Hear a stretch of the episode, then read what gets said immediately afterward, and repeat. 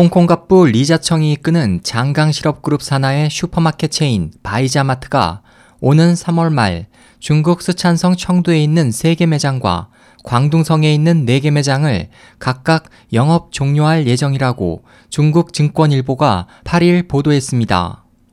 보도는 바이자마트 중국 지역 관계자를 인용해 매장 임대 계약 만료와 임대료 등 비용 상승으로 청도와 광둥성 내 매장을 폐점하기로 결정했다며 향후 중국 남부 지역을 중점으로 안정적인 발전을 꾀할 것이라고 전했습니다.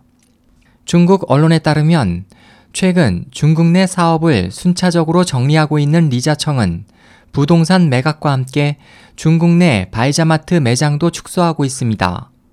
그는 지난 2012년 상하이에 21개 매장을 전부 정리했고 총 6개 매장이 있는 청두에서도 이번 결정에 앞서 이미 3개를 정리한 바 있어 청두에서도 조만간 모든 매장이 사라질 것으로 보입니다. 바이자마트 측은 앞으로 광저우, 포산, 둥관, 중산, 선전, 주하이, 장먼과 우한 등 8개 도시에서 매장 수를 60개 이하로 줄일 것이라고 밝혔습니다. SOH 희망지성 국제방송 홍승일이었습니다.